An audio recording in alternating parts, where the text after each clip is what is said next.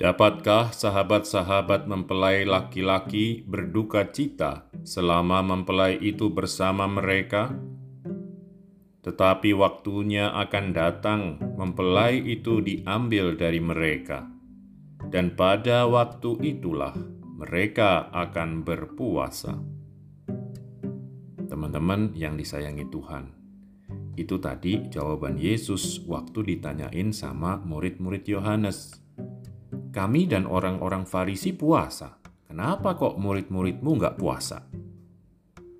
Buat kamu yang belum tahu, jawaban Yesus itu merupakan pengajaran penting dan mendasar tentang makna puasa. Yuk dengerin. Teman-teman yang terberkati, kalian pasti tahu kalau yang dimaksud sebagai mempelai oleh Yesus adalah dirinya sendiri dan sahabat-sahabat adalah para muridnya. Berduka cita disamain kayak berpuasa. Jadi dengan kata lain, Yesus bilang gini, kalau aku ada bersama murid-muridku, mereka nggak perlu puasa. Kalau nanti aku nggak ada bareng mereka, baru deh mereka perlu puasa. Dari situ menurut saya udah kelihatan kalau puasa itu dilakuin supaya bisa bareng ada bersama Tuhan atau mengalami kehadiran Tuhan.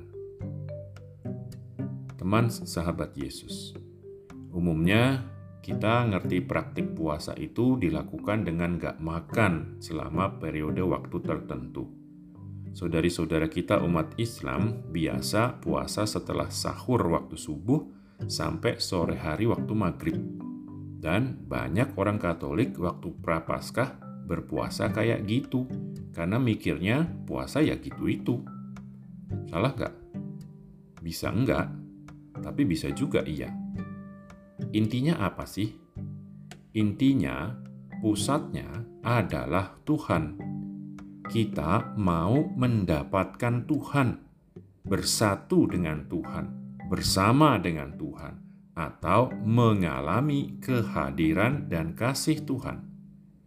Itu bisa terjadi kalau kita membiarkan Tuhan hadir dalam hati kita.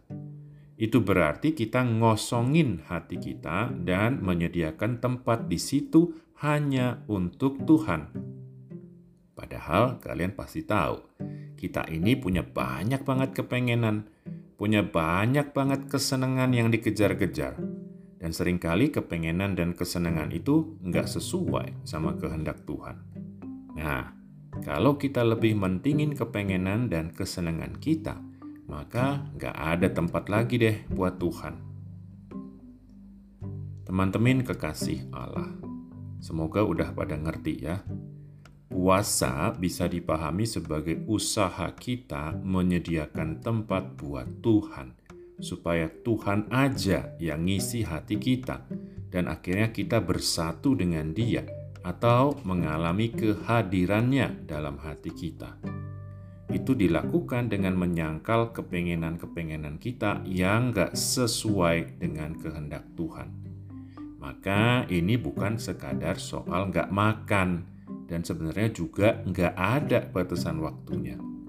Emang kita cuman kadang-kadang aja mau bersatu sama Tuhan, kadang-kadang aja mau ngerasain kehadiran dan kasih Tuhan.